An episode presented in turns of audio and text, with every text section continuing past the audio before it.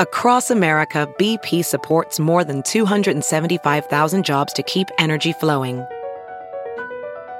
Jobs like updating turbines at one of our Indiana wind farms and producing more oil and gas with fewer operational emissions in the Gulf of Mexico. It's and, not or. See what doing both means for energy nationwide at bp.com slash investing in America. It's Kaley Cuoco for Priceline. Ready to go to your happy place for a happy price? Well, why didn't you say so? Just download the Priceline app right now and save up to 60% on hotels. So whether it's Cousin Kevin's Kazoo concert in Kansas City, go Kevin, or Becky's Bachelorette Bash in Bermuda, you never have to miss a trip ever again. So download the Priceline app today. Your savings are waiting. Go to your happy place for a happy price. Go to your happy price, Priceline. Hi, this is Jean Beauvoir, and you're listening to Talking Metal.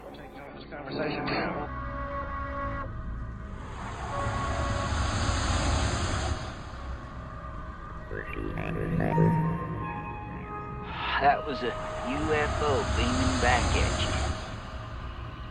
Me and Eric Eisner were down in Mexico two weeks ago. We seen 40 of them flying in formation. They, they, they, they have got bases all over the world now, you know. They've been coming here ever since 1946, when the scientists first started bouncing radar beams off of the moon. And they have been living and working among us in vast quantities ever since. The government knows all about them. Mark Strigl, John Ostronomy, the Talking Metal Podcast. Coming to you from the Silver Spacecraft. Coming to you from the Silver Spacecraft. Silver Spacecraft. Coming to you from the Silver Spacecraft. Hey, welcome to episode 463 of Talking Metal. I'm hanging out here in New York City with John Ostronomy. How are you, John? I am doing great. We are hanging out at the Marriott Marquis Hotel in Times Square. Very, very cool place. We were going to initially meet at Starbucks, however, that has been closed down temporarily due to construction. But anyway, guys, we have a great episode of Talking Metal for you today. We have a very, very special guest, Jean Beauvoir.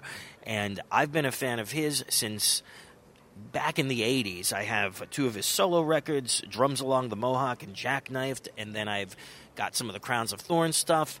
And of course, Kiss fans will know him for his participation on the Animalize record and uh, various other different Kiss projects. He is just a great musician and a great guy. And if that's not enough, Plasmatics fans will know him uh, because he was part of that great, great band fronted by the late Wendy O. Williams. And don't forget, one of my favorite, favorite records by the Ramones is produced by Jean. And he wrote a song and he did some of the co writing on it. And uh, just what a talented guy, all over the map musically, but all good, all good. So it's, a, it's an honor to have him on today's show. Again, as John mentioned, he has worked with Kiss, wrote stuff on Asylum, Animalized, and uh, a friend of Paul Stanley's for a number of years. We're going to talk to him about all this in the interview, but right now, let's get into a little Thrills in the Night by Kiss.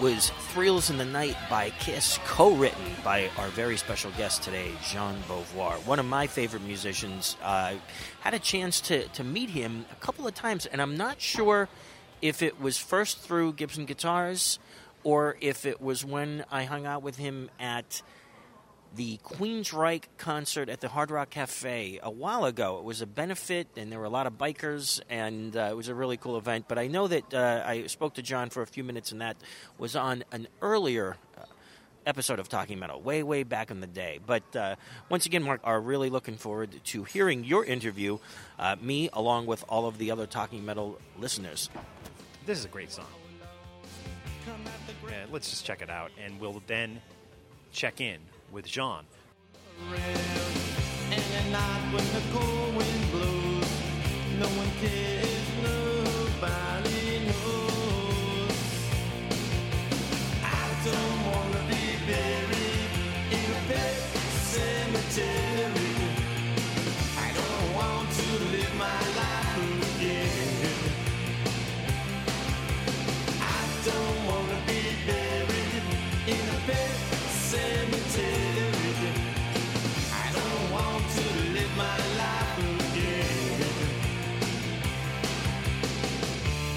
Addicted to the sacred place. This ain't a dream, I can't escape. Molars and fangs that are picking up bones. Spirits moaning among the tombstones. And at night when the moon is bright, someone cries something ain't right. I don't wanna be buried in a pet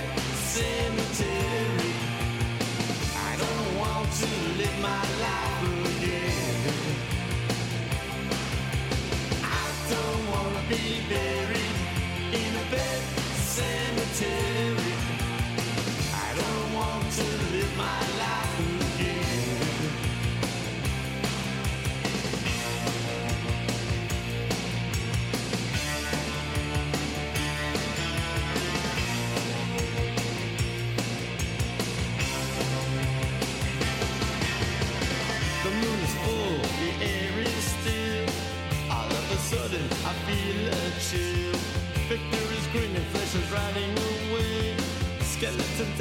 I curse these days. And at night when the wolves cry out, listen close, then you can hear me shout.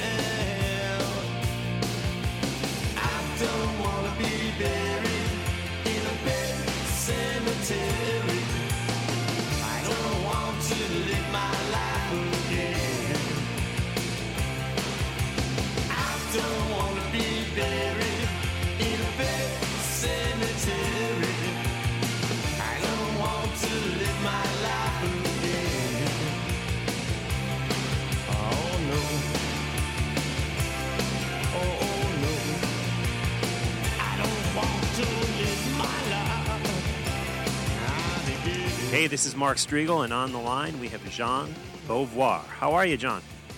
I'm doing good, Mark. How about you? Oh, I'm doing great. Thanks so much for calling in to Talking Metal. Hey, my pleasure, my pleasure. What you just heard was the Ramones off the Brain Drain record. Now, that Brain Drain record, you produced that? I produced songs on the Brain Drain, Drain record. I did Animal Boy, and so there were some songs that I did on the Brain Drain record. Um, so I actually did Pet Sematary, Merry Christmas, and I think that's pretty much it. Punishment for the Crime, we had a different version that Dee Dee and I had done, Oh, believe okay. it or not. Um, that's, that's different than the one they have on this record. But those are the only two songs that I did on Brain Drain, the, Ah. the singles. Okay, I got you. I got you. And then you did. I know it gets a little confusing because they release so many different best ofs and they take songs from other records and, and then people get confused. But yeah, that's the situation. Yeah, and now you worked with Joey on what was his final solo record. Now, were you actually working with him uh, on that before he passed away, or were you brought in after his death to kind of help complete it? I was brought in after his death. It's basically there were a, a collection of demos that were um, that the estate got from from Daniel Rey actually of songs that they had done together. Um, and then from there, I was asked to come in and um, and do some stuff on it. So I produced after the fact. I got you. We're talking, of course, about the the Joey Ramone solo record, "You Know," which uh, came out right. uh, uh, quite a while after after he died. And were you bringing in musicians to kind of play on the tracks, add to the demos that were given to you? Yeah, you could say that, but the truth is that for what I did, I did everything. Ah, okay. Because I'm a, a multi instrumentalist, I play different you know, instruments, so I did everything on that track. I was just given a vocal, and so I played everything on that record. Wow. Okay. Wow. At least on the on the songs that I did. You know. Right on. Right on. And as far as the guys in the Ramones go, most of them, with the e, exception of, of Marky, are now gone. Uh, When is like the last time you actually spoke with uh, Johnny Ramone before he died? Oh, Jo- I mean, Johnny, Dee Dee, and Joey, for that matter. Well, I spoke to all of them like very close to their death because we we stayed pretty close in touch. Dee Dee and I were pretty close. Um, I like Dee. I like them all. I mean, they were all great guys. But Dee Dee and I had a special thing, and Joey too, actually. Um, and Dee Dee was in Germany. He was doing a show in Berlin not long before his death, and we had spoken then. Um, and then after that, that was the end of that. And Johnny Ramone, I hadn't seen so much of. But Joey, I would still run into because I spent a lot of time in New York, so we'd run into each other. We just kept in touch. And then, of course, that happened, and uh, you know, just like a lot of great friends that I've lost, they were gone. You know. Right. And one of them that is still here with us is Marky Ramone. Are, are you friendly with him at all? Actually, I spoke to him not too long ago. Funny, funny thing you mention that. We spoke a couple of weeks ago. Just we were just catching up on some things. So I do keep in touch. It's a, it's a kind of a small knit circle, you know. So Right on. um, and you know, plus when I was doing stuff with Steven Van Zandt, you know, we had two channels on Sirius Satellite. Marky had his channel, you know, so we'd always run into each other. He came and did some interviews for us, and you know, so we keep in touch. Yes, and also Richie Ramone. I spoke to Richie Ramone a few days ago as well. He just finished a tour that he did, you know, so we we try to stay in touch. Cool. Well, I definitely want to talk to you about uh, Little Steven, but first, let's let's talk about Crown of Thorns and just what you currently are up to. Can you give us an update? Okay. Well, things are, I mean, it's a pretty busy time right now, to be honest with you. My head's spinning a little bit. I've got a bunch of things going on. For one thing, I'm doing some solo shows in Norway, um, which is going to be May 3rd. May 3rd and I believe May 9th. Uh, besides that, we're talking about doing some Crown of Thorns shows in September, October, also European dates. Um, so we're, we're working on something with that. And right now we're in the middle of uh, negotiating something for Micki Free and I, you know, the original guitar player from Crown of Thorns, to do a separate project called Beauvoir Free. So if that works out, we should be, you know, signing a deal to actually make a record pretty soon. And we're looking at doing dates too, even as early as April. Wow. As far as the Beauvoir Free thing, we might be doing some. Um, I just got a about it today. We might be doing some shows in California. Still cool. waiting for confirmation and some dates, but we might be doing some things in the middle of April, and then you know we plan to do a record towards the end of the year, and uh, and then probably more shows with Beauvoir Free. So I'm doing a lot of different things on the music front, you know. Um, and at the same time, I'm involved in television and involved in some other things as well. Oh, cool. There's a lot of writing going on. You've been writing songs for this project. Well, yeah, I haven't started really writing for the project yet because we're just getting everything in place. And I'm I'm down in Florida. Micki lives in uh, Sedona.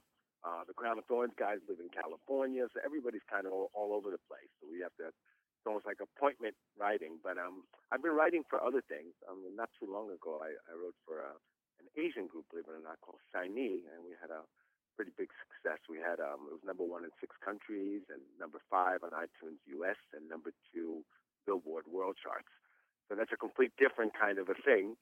But um, I always keep up with my writing, you know. So I do a lot of that on the side, and then of course the stuff I do with my rock bands, and um, yeah. So I, I keep my hands on a lot of different things, And when you said including TV television. Yeah, what's the I was TV just mentioning that I'm also uh, executive producing a TV show out of Norway. There's a lot of Norway stuff going on, by the way Oh, wow. and it's uh, it's for SBS Discovery, and that's also a music-based show where we'd be bringing on, you know, rock rock icons onto the TV show um, for interviews and for doing, uh, you know, skits and some interesting things for that. So I'm also involved in that.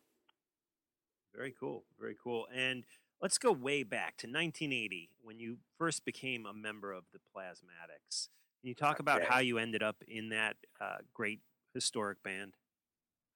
Okay. Um, you know, I started with music really young. I, I was already in like a junior high school rock band when I was 13. And believe it or not, around 14, summer when I was 14, I was found by Gary U.S. Bonds, um, who actually, his manager saw us playing in some club, asked me how old I was. I told him I was 18. So he took me and a bunch of older guys on the road, and I became his musical director. So I started working with him. So I started pretty early on, like out there doing stuff. And then after um, a few years of being on the road and doing stuff and playing with a lot of these oldies guys, Gary Bond, I did some stuff with Bill Diddley, Chuck Berry, all the Dick Clark shows. I kind of had a rebellious side to me. And I came into New York and joined uh, just a, a basement punk band called NYN. And we just started playing around in some clubs. And then one day we opened, it was the very beginning of the Plasmatics and we opened for the Plasmatics. I think it might have been CBGB's or I think it might have been CBGB's even or Max's. And um, next thing you know, they were looking for a bass player. So I auditioned, and believe it or not, next thing you know, I got the call, you know, um, that they were gonna, they wanted me to join the band. So I joined the band, and then that was the beginning. And from there, we started the whole quest to what finally became, you know, something pretty interesting and exciting. Plasmatics. Can you talk about Rod Swenson and what his role in the Plasmatics actually was? Okay. I mean, Rod was a visionary. He was a very intelligent man. He um he, he met Wendy, you know, early before the Plasmatics. I mean, she was doing sex shows, not, um, in Times Square and stuff. And Rod had this idea. He was a very visual guy, and he liked things that were on the edge. So he was a very big part of the vision of the band at the beginning. Uh, we were all very young, and we were just kind of getting into it. So he kind of helped us to you know, to form this vehicle where all of us were kind of outcast in our own ways. You know what I mean? Right. You know, Richie being six foot, whatever he was, seven or as tall as he is, you know, wearing a tutu, and me being a black guy playing punk rock with a blonde mohawk. You know, we all came from different places, and we were looking for a place where we could just be ourselves. You know, and um, but Rod was very important in, in the whole thing. It was pretty much at the beginning his creation, and of course the band came into it, and then we all started to get involved, and and then it became like the first incarnation of, of the Plasmatics when it was Richie, Wes, and then myself and Wendy. Right. And is it true that Prince was a fan of the Plasmatics? Yes, believe it or not. Um, after I left the Plasmatics, um, I left what in 1981 or 82. I got a phone call from Prince's manager, and um, he basically just said, "You know, listen, Prince is a big fan of the Plasmatics. He's been following you for a long time, and he'd love to sign you." And this is pretty much when he was just starting to do stuff as well. So they had offered me like a solo deal, and they said, "Listen, if you want to do a solo record, he'll support that. At the same time, we'd like you to be bass player in his band." I turned it down at the time because I was really I had my mind set on doing my own thing, you know, and um, I had you know some pretty good offers back in those days. Actually, I was Wow. pretty close to Billy Idol and Steve Stevens as well, and they were looking for a bass player. And they were like, "Why don't you just come do it with us?" And I was like, "Nah, I really want to do my own thing." You know, I was kind of tired of being in a in a band. I really wanted to do my own thing, so I didn't do any of those things, and I moved on. But finally, ended up joining Little Steven. Anyways, he just had a better rap. you know I mean? Right. And how did you get to meet Little Steven? Where's the first place you actually ran into him? Okay. Um, you know, it's funny how all these things are intertwined. It's crazy how small this music business is. But I mentioned Gary U.S. Bonds, Chuck Berry, and everything, and a manager who actually came and saw me in a club and took me out to do this. But in reality, what happened is that manager was man- still managing Gary U.S. Bonds when I left the Plasmatics. And it just so happened that Bruce Springsteen and Steven were just about to produce a comeback record for Gary U.S. Bonds with that hit single, This Little Girl Is Mine. Right. Okay? So when that happened, I mean, the manager actually, I was back in touch with the manager after I left the Plasmatics, trying to figure out what I wanted to do because you know, I couldn't get a record deal because everybody was like, you know, if you want to, if you want a deal, if you're ready to blow up some cards, we'll sign you. But you know, you want to sing and make melodic music, forget it. That's out of the question. So this manager came up to me one day and he said, "Listen, I'm working with Little Steven and Bruce Springsteen, and they're working on this record. I think you and Steven might be a great match."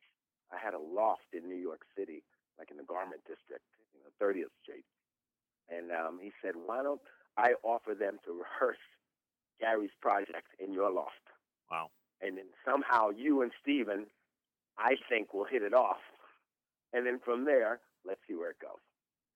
So I said, yeah, why not? Let's do it. Let's do it. So um, they came over, blah, blah, blah. And you know, I met Steven. Steven heard some of my stuff, and he was like, this is great. And I told him I can't get a deal. He said, listen, why don't you come work with me for a while? He said, you know, you come from the Plasmatics. It's a great historic band for what it is, but musical credibility it doesn't have. So, you know, maybe eh, working with me is such an extreme coming from the whole Jersey thing and Bruce Springsteen. There couldn't be further opposites. You know what I mean? Right, so yeah. he said, why don't you do this with me? And I guarantee you, you do this for a little while, and then I'll get you a deal. And then we can take it from there. And just, you know, there was just something about him and just, you know, the way he made me feel like a real part of what we were doing. And I think he was looking for kind of like a partner. You know what I mean? Kind of Right what on. he had with Bruce, but he wanted something similar for, you know, in his own thing. hmm So it was a great opening for me. So um, you know, so he kind of mentored me, and I I joined him and ended up doing two albums, and two tours, working in the studio, and it really upped my game, you know, in a lot of ways. And then from there, you know, after I left Steven, I finally went on to do my own solo thing. But it was um, but I did end up joining him and, and working with him for two three years, I believe it was, until probably what, 82 to I didn't get signed. I got my first solo deal in 85. Wow. Okay. And you still work with Steven today. I mean, you mentioned the Sirius uh, underground garage thing, and, and you do yeah. business with him. Well, I stopped. I stopped that about two years ago, but I did. I, I went. You know, Steven and I stayed friends for many years. I went back to him. I mean, it was you know how it is in this industry. We all everybody keeps in touch and always talks about what things are right, things are wrong in the industry. We're always having these long calls. You know, what I mean, right. we all do that. You know, and um, one day he just called me and he said, "Listen, are you tired of making records yet?" And well, I'm getting there. I think at that point I had made you know 100 albums. I'd made Crown of Thorns albums, solo albums. I you know I've been a pretty prolific writer, so I've written so many different people and done so much stuff that he said, "Why don't you take a break? You know, I've got a company. We're doing." You know, we've got channels on Sirius. I've got the Underground Garage. I'm producing TV shows. I'm working with bands. So maybe it'd do you some good to take a break for a while and just clear your head, and we can do some of our own things. You know, and it was it was um it was a welcome call because it was around that time where it was time to get a little perspective. So I, I stopped and I went up to head his company. So I became CEO of Renegade Nation, and I did that for six and a half years. Wow. Believe it or not, Wow. it was a long time. Um, and then after doing it for a certain amount of time, I started to get the bug again a couple of Sure. years ago, saying, you know, time is going by here, and there's a lot of business business that I'm doing here, but I really miss playing, I miss recording, I miss touring, you know, and um, I, I, I kind of miss doing my own my own thing, just how I am, you know. So finally, I, we just parted ways, and I just ever since then I've kind of moved on and been working on my own stuff, and as I mentioned, records, more TV, but stuff, you know, more for me now at this point. Right on. And how about Paul Stanley? Where where did you actually first meet him? Ah, Paul. Hmm. It was a surprise meeting. Paul and I met at a dance club in New York. And if I'm not mistaken, I hope I'm not telling anybody the wrong name, but I think the name of the club was called Heartbreak. And it was like um it was like the happening hap, happening like dance club downtown. I don't know if it was Varick Street or something. I'm not sure, but down downtown uh, New York. And everybody used to hang there. Like all rock and rollers, actors, everybody, you know. You know, Brooke Shields, when she was a kid, would be on her parents' shoulder. I mean, everyone would be hanging out at these Wow. places, you know. And um, one day, I just walked into this place, and this guy came over and said, "Hey, you're Jean from the Plasmatics, the bass player from the Plasmatics." And I said, "Yeah, yeah." I mean, and I barely recognized him because you know at that time they were still in I think they just started to get out of the makeup thing. But that's Oh, okay. you know, I knew Kiss. I was a huge Kiss fan, but I knew them from makeup days. He said, "I'm Paul Stanley from Kiss." I was like, "Yeah, all right, cool." And then from there, we just kind of hit it off and started talking, started spending time together, hanging out, going out, and we just became like best buds. And we actually didn't do any music till I think probably two, three years after that. Believe it or not, you know, I mean, it was like it took a while. We just became friends, you know, and just kind of hung out. And one day, we just ended up being at his house, eating some Chinese food. And he whipped out a guitar, and, and you know, we started messing around, and boom, and that's where our collaborating started. And you're credited with uh, writing a number of Kiss songs. Um, and I guess the, the first song that you co wrote that ended up on a record was Thrills in the Night, which was on the, That's right. the Animalized record. Was that one of the first songs you wrote with Paul? Yes, it was. I mean, I know we messed around with different things, so at that point, I'm trying to think. I'm just kind of refresh my memory here a little bit. I'm trying to think if there were other things that we threw away. Possibly, there might have been. We, we might might have messed around with some riffs, but that is the first official song that I wrote with with Paul that ended up on the record with Thrills of the Night. Now, on, with Animalize, there's been, you know, for us hardcore Kiss fans, there's been so many questions about who actually played bass on that record. Some people say it was Gene, other people say it was Mitch Weissman, and then there's some people that say you played bass on the whole record. I didn't play bass on the whole record, and I know this is going to sound really ignorant, but the truth is, I literally have to go back and look at the credits myself to figure out to see which songs. But it's on Wikipedia. It says exactly which songs I played bass on. Um, but it was so casual back in the day because it wasn't something like I'm a bass player and I'm hired to play bass on a Kiss record. You know, where it would be something that it was almost like you just did it, but it was something that wasn't. You didn't talk about it. It wasn't spoken. I never thought it would ever come out. To be honest, I was actually surprised when some years ago, you know, somebody called me up. and I think I was doing an interview. They said, "So you played bass on blah blah blah." I was like, "How did you know?" I said, "It's in the Kiss book.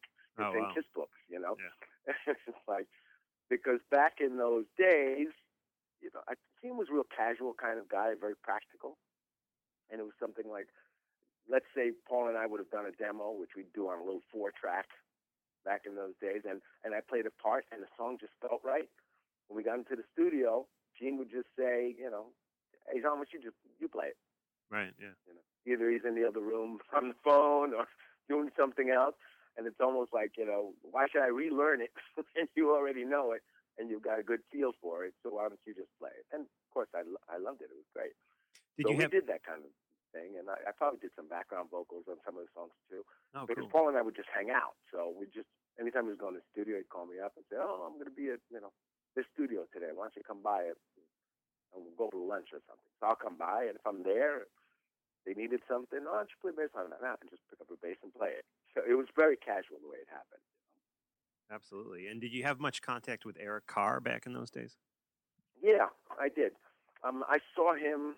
We didn't hang out separately, um, but but I did see him a lot because there, were a lot of kiss, you know events. There'd be a lot of things, you know, whether, whether it be somebody's birthday party or you know, you know, going bowling on a Sunday in a certain place or whatever, where everybody was kind of invited and hanging out. So I'd see Eric quite a bit at the time. Yeah, so I did know him. But he was a nice guy. What a nice guy. And the guitar player on that record, Animalized, was a guy named Mark St. John, who was really only in the band briefly for the recording of that record, the video, and then, you know, for uh, just a handful of dates on, on the tour. Did did Right. you notice that maybe he wasn't vibing well with the members of Kiss while they were in the studio? You know, uh, I can't say that I really noticed that.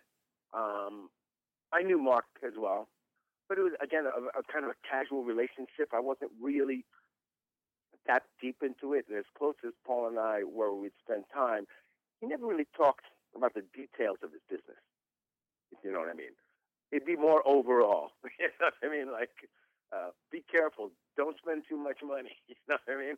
the bottom will fall out one day. You know, the things that were more like, you know, overall experience because it was almost like he was a big brother to me. You know what I mean? Right. And um, but but he didn't really get into oh God, I'm having problems with Mark. I'm gonna no. We it never we never had those kind of discussions.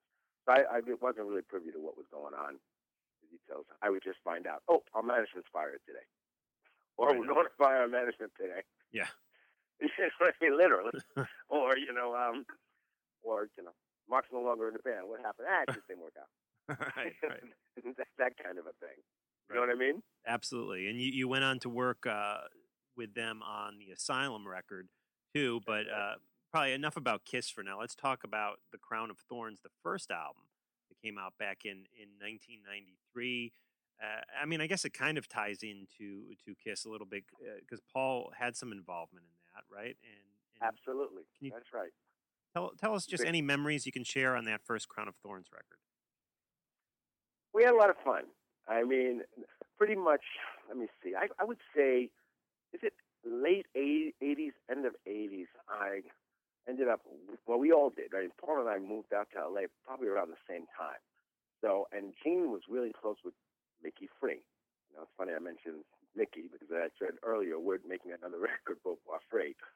But um, so Gene always liked Micki. He had discovered him in Chicago years before that, um, way back in like when Gene was dating Diana Ross, and Paul and I were spending time. So when I was off, I was offered a solo deal by Interscope around 90, 91 by Jimmy Iovine. And I kind of said, ah, maybe I, I think I'd like to now do a band ticket. It sounds interesting. And I had been spending time with Micki and Tony Thompson.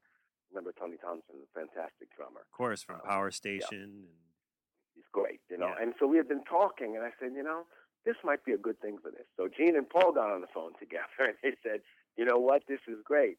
And Gene said, Micki would be great, John. Why don't we do this, and why don't we all get together and try to do this as a you know, as a unit, almost like they they became management.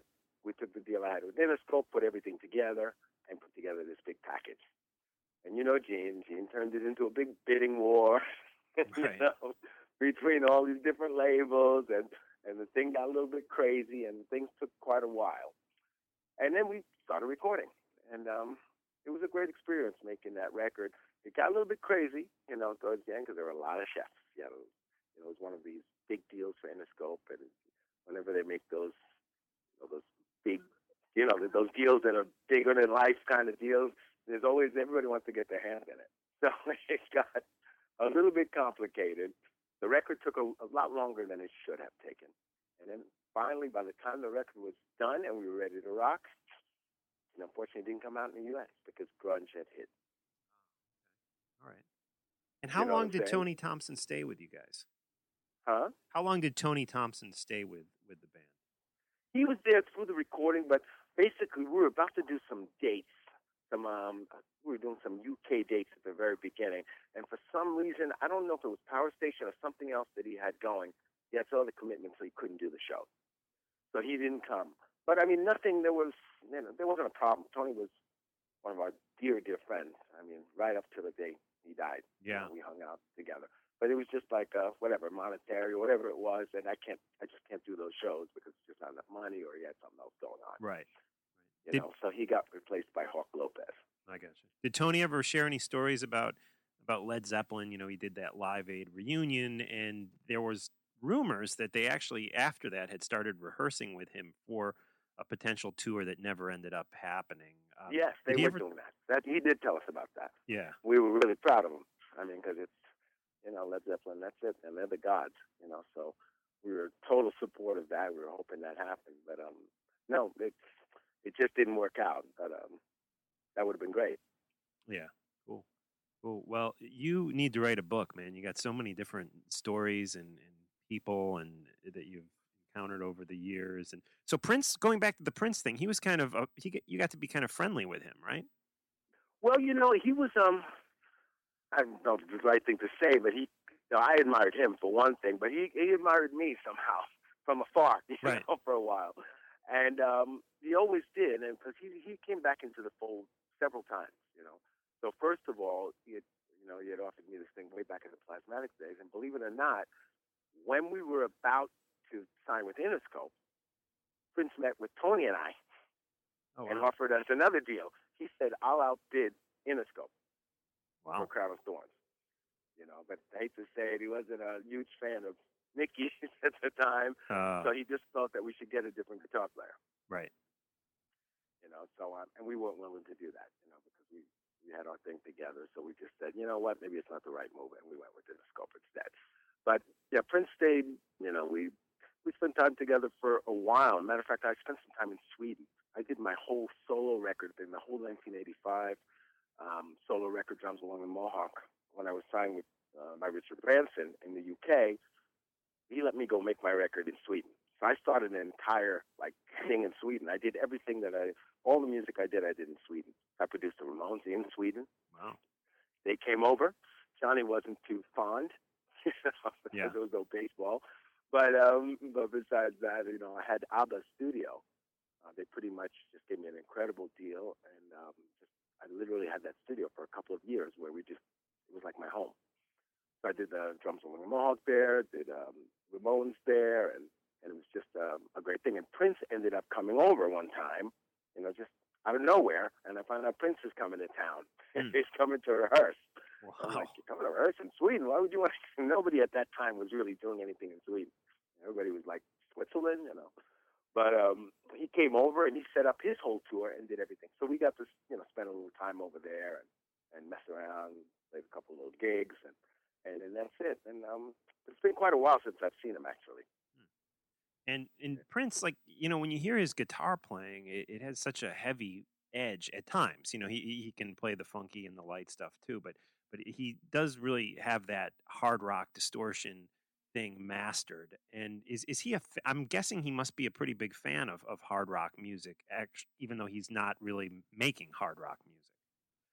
You know, he he he is. I believe he is. I mean, just in conversations that we've had, you know, back in the day, he would tell me, you know, I really admire what you're doing and that you're really going out there, being on the edge and and doing hard rock. You know what I'm saying? He kind of felt like I like it, but I don't know if I'd go that far. And I think I, I don't know if it was just you know business or or what that he just maybe didn't feel that that's something that was going to happen because you know we went through a whole period of time where there weren't a lot of black artists doing rock and having success with it. You know, Yeah. it just just didn't happen. You know what I mean? Right. And especially back in those days, it really wasn't happening. So a lot of people would look at me and say, "Why would you want to do that?" Yeah. Like, you know, why? It's like, why you should make a funk record or do something. Throw a little distorted guitar in there if you want on the side, Yeah. you know. But but why would you put your career on the line and and try to do something that is probably not going to work? Right on. If you know what I'm saying. Just before we let you go, a couple other names that have been associated with you, I think more on a friendship level. I just wanted to ask you about David Lee Roth. Were you friendly with him at one time? Yes, I was. David, I met David at a plasmatic show. Wow. It's an interesting story. Um, we were, I think we were playing Perkins Palace or Santa Monica Civic. It might have been Santa Monica Civic. And you know, at that time, we had our security guards, et cetera. And my guys came over and said, "Listen, there's this band in the parking lot, uh, Van Halen, and they don't have tickets for the show. Should I, you know, let let them in?" And I said, "Yeah, yeah, I love this band." And they had, you really got me. Before that, I was a big fan of the band. I was, I was like, I was like, on, like honor, honors. They said, "Yeah, come on back." I have the whole picture somewhere of me and David in the dressing room at that show Ah, together, right before I went up on stage. And so David came back, and um, we kind of hung out. And He watched the show, and then he invited me out that night. He said, "You know, what are you doing after the show? You don't know LA that well. I'll take you out." I believe he had an old Mercedes at the time, and he took me out. Went out to a couple of clubs. We hung out, talked, and he was actually one of the one of the reasons why I left the Plasmatics really? because believe it or not, um, we were just kind of talking, and you know, he said, "Oh man, you guys must making a killing on merchandising and all these nights that you're playing in Santa Monica and this because we were playing, you know, multiple nights in a lot of clubs. We had like a different system. We wouldn't do like let's go do one arena show. We'd set up something where we'd do like ten nights at the Whisky, then we'd go down the street and do four nights at Perkins, then we'd go do four nights at Santa Monica Civic. So it ended up being close to 100,000 people or 60,000 people, but it was over a long period of time. This way, it created this whole vibe in Los Angeles where people really knew, you know, the Plasmatics are in town for three weeks. You know what Right. I mean? Yep. Instead of one night they're here and then they're gone. Oh, did they play last night? Oh, I missed it. You know. So um, anyway, so we were talking about that. And he said, "Oh God, you should be making all this money," and and I actually wasn't. You know, it's just um, Rod was not doing really the right thing. you know what I mean? Yeah. And um, it was getting to that point where we started to realize that, you know, we weren't really getting what we should be getting for the success level of the band at that point. So David said, "Are you man? I, I don't know if I'd stick around." He said, "You should go do your own thing." And I think that little vote of confidence. I said, "Yeah." I actually went. I quit the band. Wow. And I moved on. Wow. I was already kind of feeling that I was heading in that direction. Right. You know, I wasn't really happy with where things were going, but you know, it's nice, and you have a lead singer of a great band that tells you, you know, hey, you got it. Go do your own thing. you don't need to be here. Interesting. And, and then from there, we kind of kept in touch, and we stayed friends. And then somehow it just kind of dissipated, which just Yeah. does. It just depends. You know, I spent a lot of time living in Europe, so a lot of friends I lost touch with because I went and lived in Berlin or in someplace else or the UK, right? And I don't see people. So Yeah. next thing you know, three, four years goes by, and then all of a sudden one day we reconnect. You know what I mean? Right on. How about Rob Halford? You were friends with him too? Yeah, I was actually. It was when I say it was short. Again, it's one of those things where nothing happened or anything. It was. Uh, let me see where I actually met him. The only thing I think I actually I remember us meeting up in some clubs and hanging out. Actually flew somewhere to go see them. We kept in touch for a while. I was a fan of Judas Priest. I thought the band was great, and I think it was just that thing. Uh, I was saying that to somebody the other day that we just had this that you know I had the blonde mohawk, the black guy. Know, Rob Halford was totally extreme in the metal world. You know, David Lee Roth had his own thing. Paul Stanley. These were all guys, and we just kind of got along. We had things in common. Yeah. You know what I mean? Mm-hmm. You know, and um, yeah. So Rob was great. He was a really cool guy. We hung out for a while. And also, I haven't seen him in a long time. It's been uh, quite a while because I think he kind of fell off the map for a minute. Then he started doing other things. Kind of like next time you run into him somewhere, I'll see him. We'll you know exchange numbers again, and we'll hang out again. Yeah. You know what I mean? That's how it works. It's crazy. Well, John, thanks so much for joining us on Talking Metal. I wish you all the luck with the uh, the upcoming projects and, and music, and hoping you get through the New York, New Jersey sometime uh, soon with some live performances. I'd love to come out and see you.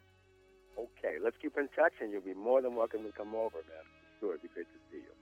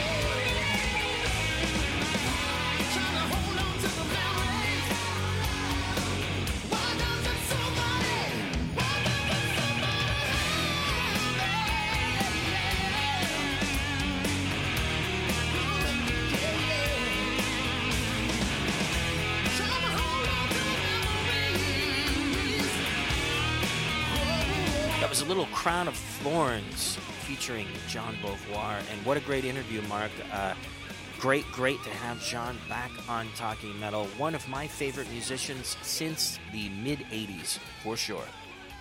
Yeah, so much great work from the Plasmatics to Little Steven to Kiss to the Ramones. The list goes on and on and on. Uh, he's he's done a lot in his lifetime, and I'm sure he will be doing more. So let's wrap things up. Maybe hit a little more music to take us out here. What do you want to play, John? Anything anything uh, specific? Okay. Yeah, you know what, Mark? Why don't we hear a little bit of John solo stuff from back in the 80s? This is a track called Feel the Heat. It's off of Drums Along the Mohawk, and it was actually chosen by Sylvester Stallone for his film Cobra. Right now, here is Feel the Heat by Jean Beauvoir off of Drums Along the Mohawk.